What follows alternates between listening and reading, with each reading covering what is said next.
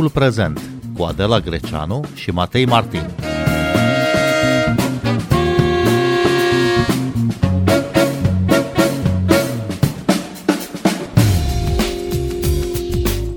Uniunea Europeană și NATO au semnat un acord considerat de liderii celor două organizații un moment cheie pentru stabilitatea și securitatea spațiului euroatlantic în contextul invaziei rusești din Ucraina. Bine v-am găsit, noi suntem Adela Greceanu și Matei Martin și invitatul nostru este Rufin Zamfir, expert în relații internaționale. Bună seara, bun venit la Radio România Cultural. Bună seara, mulțumesc pentru invitație. Uh, multe state, Franța în special, dar și altele, reproșează faptul că, așa cum arată acum, construcția europeană nu are cu adevărat o politică externă comună. Există formal ceea ce numim, uh, după tratatul de la Maastricht, politica externă și de securitate comună, însă acest uh, mecanism e ineficient și a rămas cumva lipsit de mijloace. De ce? De ce s-a întâmplat asta? Acum, eu aș începe prin a spune că în afară de opinia Franței sunt alte opinii care indică cu totul altceva. Nu știu dacă este pe de-a întregul adevărat, dacă este doar adevăr în, în poziționarea de ultimii ani a Franței vis-a-vis de politicile de securitate și politica externă a Uniunii Europene, ce pot să spun cu, uh, cu certitudine și nu este doar opinia mea, este așa cum se întâmplă de fiecare dată când avem un lider care își, uh, um, își, își cere dreptul sau își uh, depune eforturi pentru a-și recăpăta poziția pe care, de drept, aș spune eu, ar trebui să o ocupe în interiorul constructului european, este normal cumva să provoace realitățile, uh, realitățile curente. În opinia mea, este ceea ce Franța uh, face în, în, în momentul ăsta. Nu aș spune că Uniunea Europeană este lipsită de aceste dimensiuni sau că aceste dimensiuni sunt uh, unele care și-au arătat ineficiența. Aș da dreptate Franței atunci când, când spune că este nevoie de o cu totul altă dinamică Aș da dreptate însă Uniunii Europene atunci când spune că lucrurile nu pot fi făcute pe repede înainte. Ce, ce înseamnă politică de securitate comună în Uniunea Europeană astăzi? Politică, se, uh, politică, uh, de, politică comună de securitate în, în interiorul Uniunii Europene, vedeți dumneavoastră, este destul de dificil de uh, vorbit despre ea în afara Uh, lărgirii acestei discuții prin includerea uh, parteneriatelor pe care 21 um, din, din cei 27 uh, de membri UE îl au cu Pactul Nord-Atlantic, cu NATO. De-aia se întâmplă și ce vedem acum. Această etapă, acest, această declarație comună este tocmai vine tocmai să demonstreze că este destul de dificil de vorbit de politica de securitate europeană fără să incluzi în, acest, în, în această gândire atunci când, când proiectezi sau când îți propui să vii cu o nouă arhitectură mai stabilă, ă, ă, este greu să, vorbi, să faci lucrul ăsta fără să armonizezi cu, ă, cu NATO. De asta și spun că lucrurile au nevoie de o dinamică mai mare, iar uh, realitatea războiului uh, din Ucraina ne-a demonstrat-o, însă lucrurile nu pot fi făcute fără uh, o, un, un proces de reflexie uh, așezat, un, un, un proces care să, um, să se uite la o bună armonizare între cele două uh, entități internaționale. Um, de asta se și insistă și probabil că ați văzut în uh, declarația uh, comună, în, în uh, alocuțiunea domnului Stoltenberg, de aia uh, uh, este întotdeauna subliniat complementaritatea și interoperabilitatea între cele două uh, entități tot ce se întâmplă și nu este doar un exercițiu de imagine pe care uh, liderii internaționali, uh, domnul Stoltenberg, uh, domnul Michel, dom, uh, doamna von der Leyen, nu este doar un exercițiu de imagine pe care îl fac în fața uh, agresorilor curenți și potențialilor, potențialilor uh, actori internaționali disruptivi. Este însăși convingerea, până la urmă, principiul de bază al, al unei noi arhitecturi mai stabile, complementaritatea și interoperabilitatea între cele două entități. Și aici ar fi întrebarea, domnule Zanfir, uh, unde sunt diferențele sau de ce era nevoie de acest uh, tratat, de fapt, uh, unde sunt complementaritățile de care vorbiți și unde se suprapun până la urmă cele două entități în direcția aceasta a politicii de securitate comune? Aș risca să spun uh, cu fermitate că diferențele nu sunt nicăieri. Nu există diferențe. Există diferen sau există diferențe în capacitatea uneia sau celeilalte uh, uh, instituții, uh, entități, uh, de a uh, instrumentaliza uh, știu și eu, uh, mijloacele și metodele pe care le are la, la îndemână. Dincolo de asta, uh, obiectivele sunt comune, un spațiu mai sigur, uh, dincolo de asta, Uh, proiecțiile de viitor sunt uh, comune, de asta probabil că ați văzut în uh, această declarație comună semnată ieri de, de cei, cei doi lideri că se insistă pe um, securizarea infrastructurii critice, este unul dintre cele mai importante puncte în, în, în agenda. Ca paranteză, uh, de aia și, iată, în, în foarte scurt timp, astăzi, de dimineață, uh, s-au pus uh, bazele unui task force comun, unui grup comun de lucru, NATO, Uniunea Europeană, pe infrastructură critică și, și reziliență. Obiectivele sunt aceleași, nu există diferențe majore, există însă uh, o centrare mai accentuată din partea NATO firește pe securitate, pentru că ăsta este uh, axul pentru care uh, alianța a fost înființată. Există o centrare mai accentuată în, în partea Uniunii Europene pe domeniul economic și se dorește, așa cum și Franța, uh, uh, um, știu și eu, depune diligențe, se dorește o, o centrare sau o pondere și mai accentuată pe uh, politică. Asculți timpul prezent! Timpul prezent e un talk show zilnic despre politică, societate și cultură difuzat la Radio România Cultural. Ne puteți asculta pe Apple Podcasts, Google Podcasts, Castbox, Spotify și altele. Declarația semnată ieri la Bruxelles este a treia, al treilea document comun pe care îl semnează cele două organisme internaționale după cele din 2016 și 2018, dar ce are special uh, această declarație? De ce este un moment cheie, așa cum îl consideră semnatarii săi? Este un moment cheie. Declarația semnată ieri uh, la, la Bruxelles are o greutate uh, care trebuie judecată în, în contextul actual.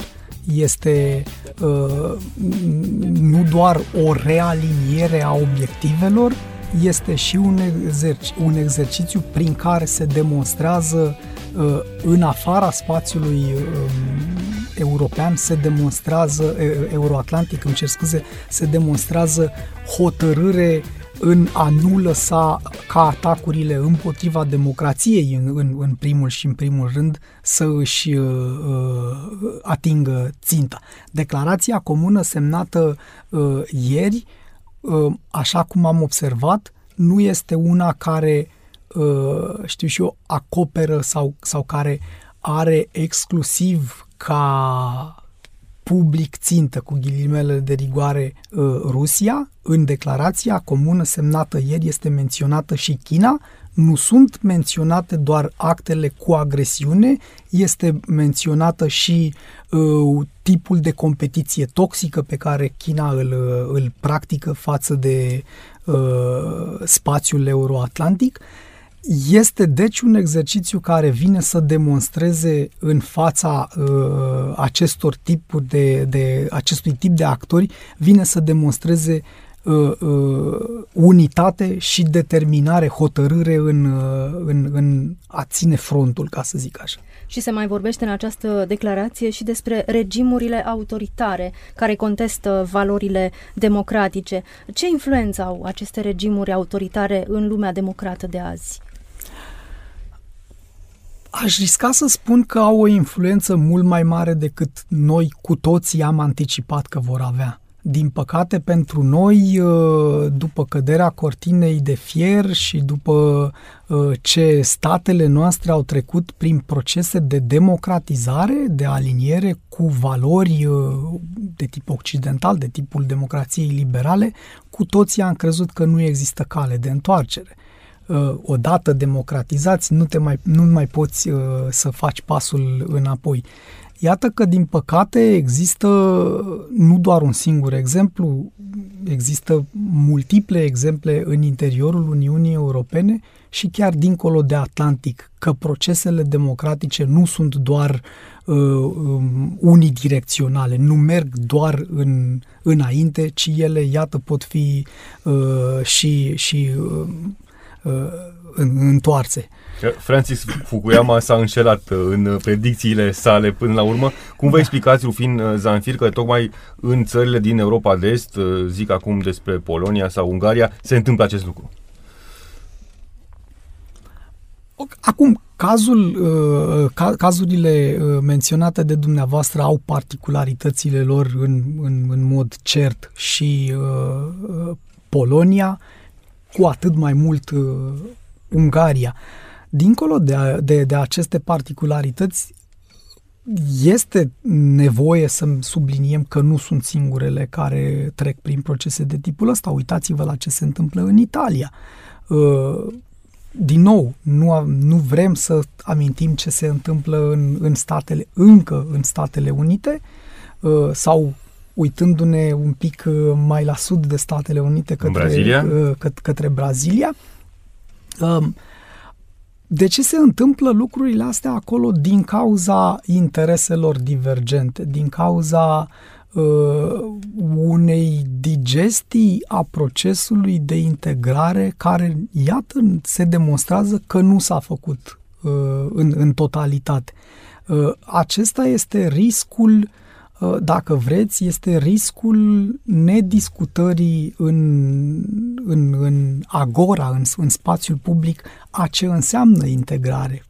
Cu ce vine, uh, uh, știu și eu, cu ce vin noile drepturi obținute, care sunt obligațiile pe care drepturile astea sau integrarea în acest construct euro, european, care sunt obligațiile pe care el le aduce.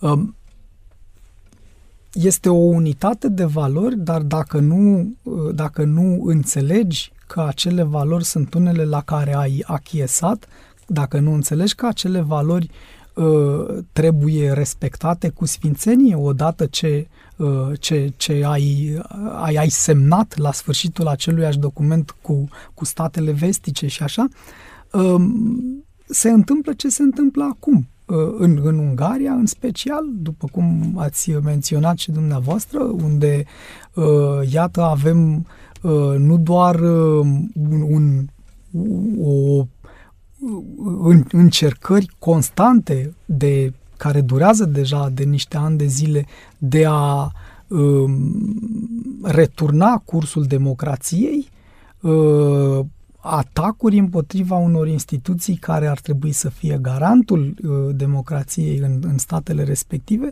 um, avem și încercări de capturare până la urmă a statului în, în, în toate palierele lui. Palierul economic, ascultam astăzi o știre despre uh, preluarea unui operator de telefonie mobilă uh, nu în condiții tocmai transparente. Astea sunt procesele care se întâmplă acolo. Întorcându-ne la declarația de ieri semnată de liderii NATO și ai Uniunii Europene, de ce este nevoie ca din când în când aceste două organizații să-și reconfirme în acest mod cooperarea? Um, din punctul meu de vedere, este nevoie de o afirmare continuă a acestei cooperări. Uh, de fapt, nu, doar, nu este doar un punct de vedere uh, propriu și subiectiv, este ceva ce este în interiorul preo- preocupărilor în interiorul dinamicii dintre cele două uh, instituții. Um, cooperarea dintre uh, NATO și Uniunea Europeană este una continuă, este drept, uh, are etape mai dinamice, etape mai puțin dinamice. Uh, trăim la momentul ăsta în mod categoric una dintre cele mai, dacă nu cea mai dinamică uh, etapă a cooperării dintre cele două entități. Vedeți dumneavoastră, cumva într-un, în, într-un proces din ăsta uh, care a, a ars etapele, am ajuns în, în momentul în care suntem acum. Am învățat, din păcate am învățat uh, uh, într-un fel destul de dureros, de usturător, ce înseamnă să, să, să, să cedezi Uh, poziția de lider în interiorul jocului. Ne-a demonstrat o criza energetică provocată și, uh, și uh, nu știu exact care este cuvântul în limba română, weaponized, folosită ca exact. Folosită de Rusia împotriva constructului european, împotriva statelor din, din Uniunea Europeană și de dincolo de Atlantic care încercau să, să, îi se, să, să îi se opună. Cooperarea asta vine tocmai să demonstreze că nu suntem dispuși să, să cedăm uh, poziția de uh, jucător principal în, în, în, în poziționarea asta. Uh, declarația comună este în, în plus uh, valența, știu și eu, particulară pe care declarația asta anume uh, comună o, o aduce este, cum spuneam uh, um, la începutul emisiunii, uh, sublinierea punctelor nodale pe care cele două instituții le-au identificat ca fiind necesar de adresat cu măsuri în, în, în perioada imediat următoare. Infrastructura critică, iată, și s-a văzut Uh, hotărâre prin faptul că încă a doua zi de la declarația comună uh, cele două entități au, au pus eforturi în comun și au făcut această, acest uh, task force pentru adresarea problemelor de infrastructura critică și crearea și consolidarea rezilienței în, în domeniul ăsta, era nevoie și de sublinierea uh, altor uh, puncte fierbinți sau, sau subiecte de maxim interes de adresat în perioada imediat următoare, cum este uh, um, uh, uh, interferența străină în, în procesele democratice, cum este dezinformarea și uh, uh manipularea informației uh, în, în spațiul european și euroatlantic, eu cred că uh,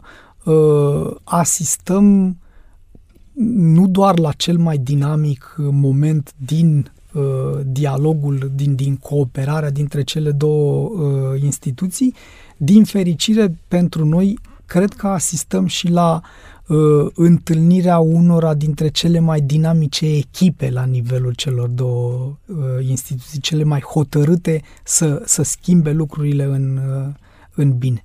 Ce ar trebui să înțeleagă Vladimir Putin din această declarație comună? Mesajul este destul de clar pentru Vladimir Putin, anume, și el a fost reluat uh, astăzi de dimineață de domnul Stoltenberg, anume că uh, lumea democratică nu va ceda în fața uh, agresiunii. Este un mesaj care îndeamnă la izolarea Rusiei, și mai tare, este un mesaj care întinde o mână, dacă vreți, partenerilor NATO și partenerilor Uniunii Europene. El nu, se, nu este adresat exclusiv statelor membre uh, în, în cele două uh, entități. Um, eu cred că mesajul pentru, uh, pentru președintele Putin este foarte clar formulat, iar el este nu vom ceda nimic în, în, în fața tipului ăstuia de acțiuni. Ucraina este țară candidată la aderare. În ce măsură declarația comună UE-NATO acopere sau se referă și la această țară aflată în război, aflată uh, sub teroarea armelor?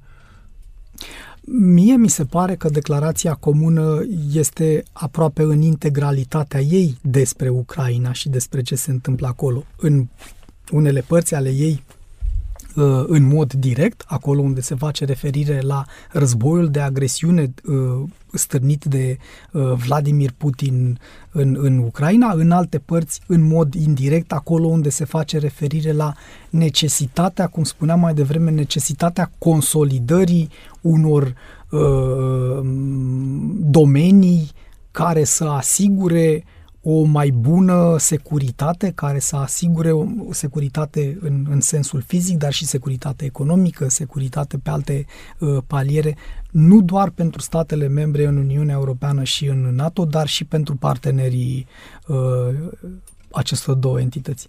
Dar în ce măsură credeți că îl descurajează pe Vladimir Putin această unitate reafirmată a Occidentului confruntat uh, cu războiul din Ucraina? Vedeți dumneavoastră, din păcate nu mă aștept ca acest act luat uh, separat să fie uh, într-atât de relevant cât să îl descurajeze pe uh, președintele Putin de la planurile pe care uh, în mod cert le, le, le gândește uh, împreună cu acoliții săi la Kremlin. Uh,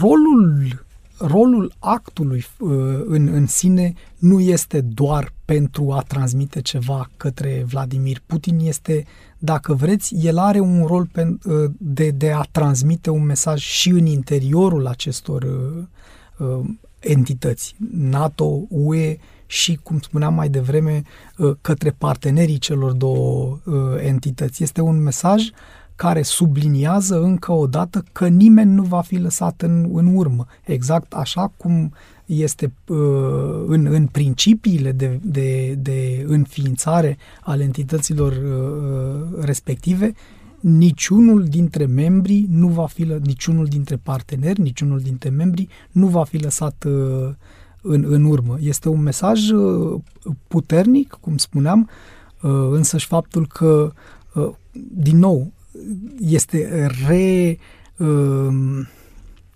reinforced, reîntărit de, de faptul că astăzi, la o zi distanță după semnarea acestei declarații comune, iată că avem primul, uh, primul fapt concret generat de această declarație comună. Dar este, a fost Occidentul până acum cu adevărat unit în reacțiile la invazia Rusiei din Ucraina? Este un răspuns greu de, uh, greu de formulat.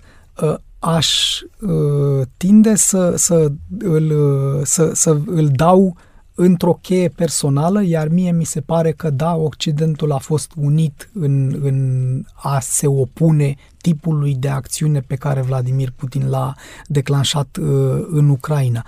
Cum au înțeles însă statele, nuanțele pe care diferite state le-au înțeles, uh, um, caracterul de urgență al implementării măsurilor pe care uh, diferite state sau guverne l-au înțeles în mod diferit, acolo, da, putem să vorbim despre o înțelegere diferită.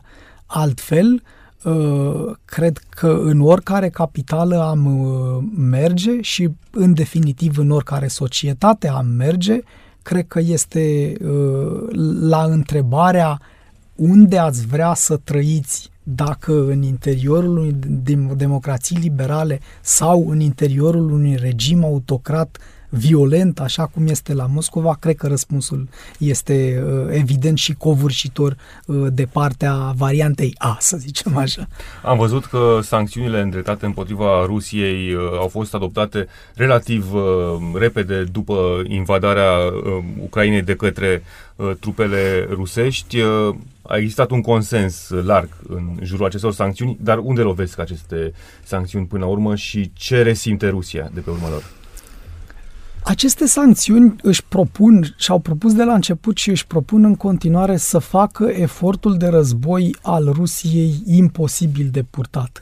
Este vorba despre transformarea uh, în, în, în ceva extrem de costisitor.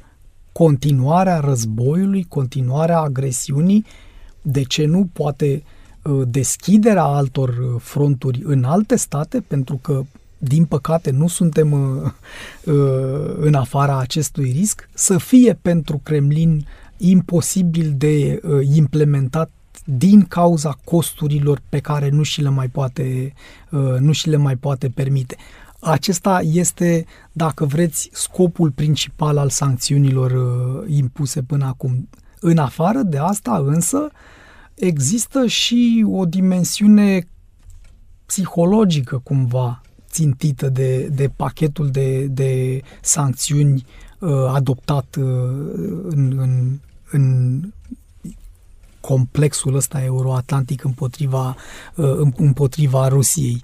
Um, se țintește erodarea uh, unității de gândire din interiorul grupului uh, condus de, de Vladimir Putin. Chiar dacă pare, uh, știu și eu, doar un efect secundar, sau nu, nu un efect secundar, ci ceva care poate uh, genera efecte doar într-un termen lung și ne, neconcludente până la urmă uh, pentru deciziile pe care uh, Putin uh, le adoptă, este sociologic demonstrat că uh, um, știu și eu, capacitatea sau disponibilitatea individului de a decripta un anume tip de uh, acțiune, sancțiunea să zicem, ca fiind ceva ce îl impactează pe el, uh, uh, poate să genereze un tip de comportament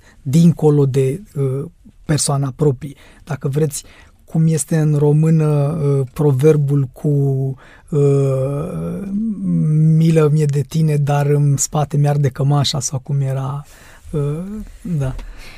Rufin Zamfir, cum vedeți uh, desfășurarea războiului în viitorul apropiat? Oh, asta este întrebarea cea mai dificilă, în mod categoric. Este o întrebare la care Uh, se caută răspunsuri în toate capitalele, în toate cabinetele, în toate palierele de analiză. Mi-ar plăcea să am un glob de cristal și să, să pot să, să prevăd uh, lucrul ăsta. Din păcate, însă, datele pe care le avem la momentul ăsta și uh, analiza comportamentală până la urmă pe care o putem uh, uh face ne împiedică să uh, tragem concluzii ferme vis-a-vis de cum an, care va fi cursul războiului și care va fi finalitatea lui. Ce putem spune la momentul ăsta este că, din nou, cu datele pe care le avem, este că în niciun caz nu ne pregătim, nu ne apropiem de finalul lui. Este un război care riscă uh, sau are toate elementele, toate trăsăturile să devină un uh, război de uzură, um, cu consecințe lezne de înțeles dintre cele mai negative, în special asupra populației. Um, este un război care uh, Uh, uh, în partea pozitivă a analizei de data asta este un război care ne unește pe noi uh, în, în lumea democratică. S-a demonstrat asta pe mai multe paliere. E, circulă și anecdota cu domnul Putin care a vrut mai puțin NATO, dar a reușit să facă mai mult NATO prin alăturarea Suediei și Finlandei cândva spre finalul anului ăstuia. Din păcate, cam aici stăm cu analiza vis-a-vis de finalul războiului. Rufin Zamfir, vă mulțumim că ați venit la Radio România Culturală în această seară. Noi suntem Adela și Greceanu și Matei Martin. Ne găsiți și pe platformele de podcast. Abonați-vă la timpul prezent pe Apple Podcast, Google Podcast și Spotify. Cu bine, pe curând! Thank you.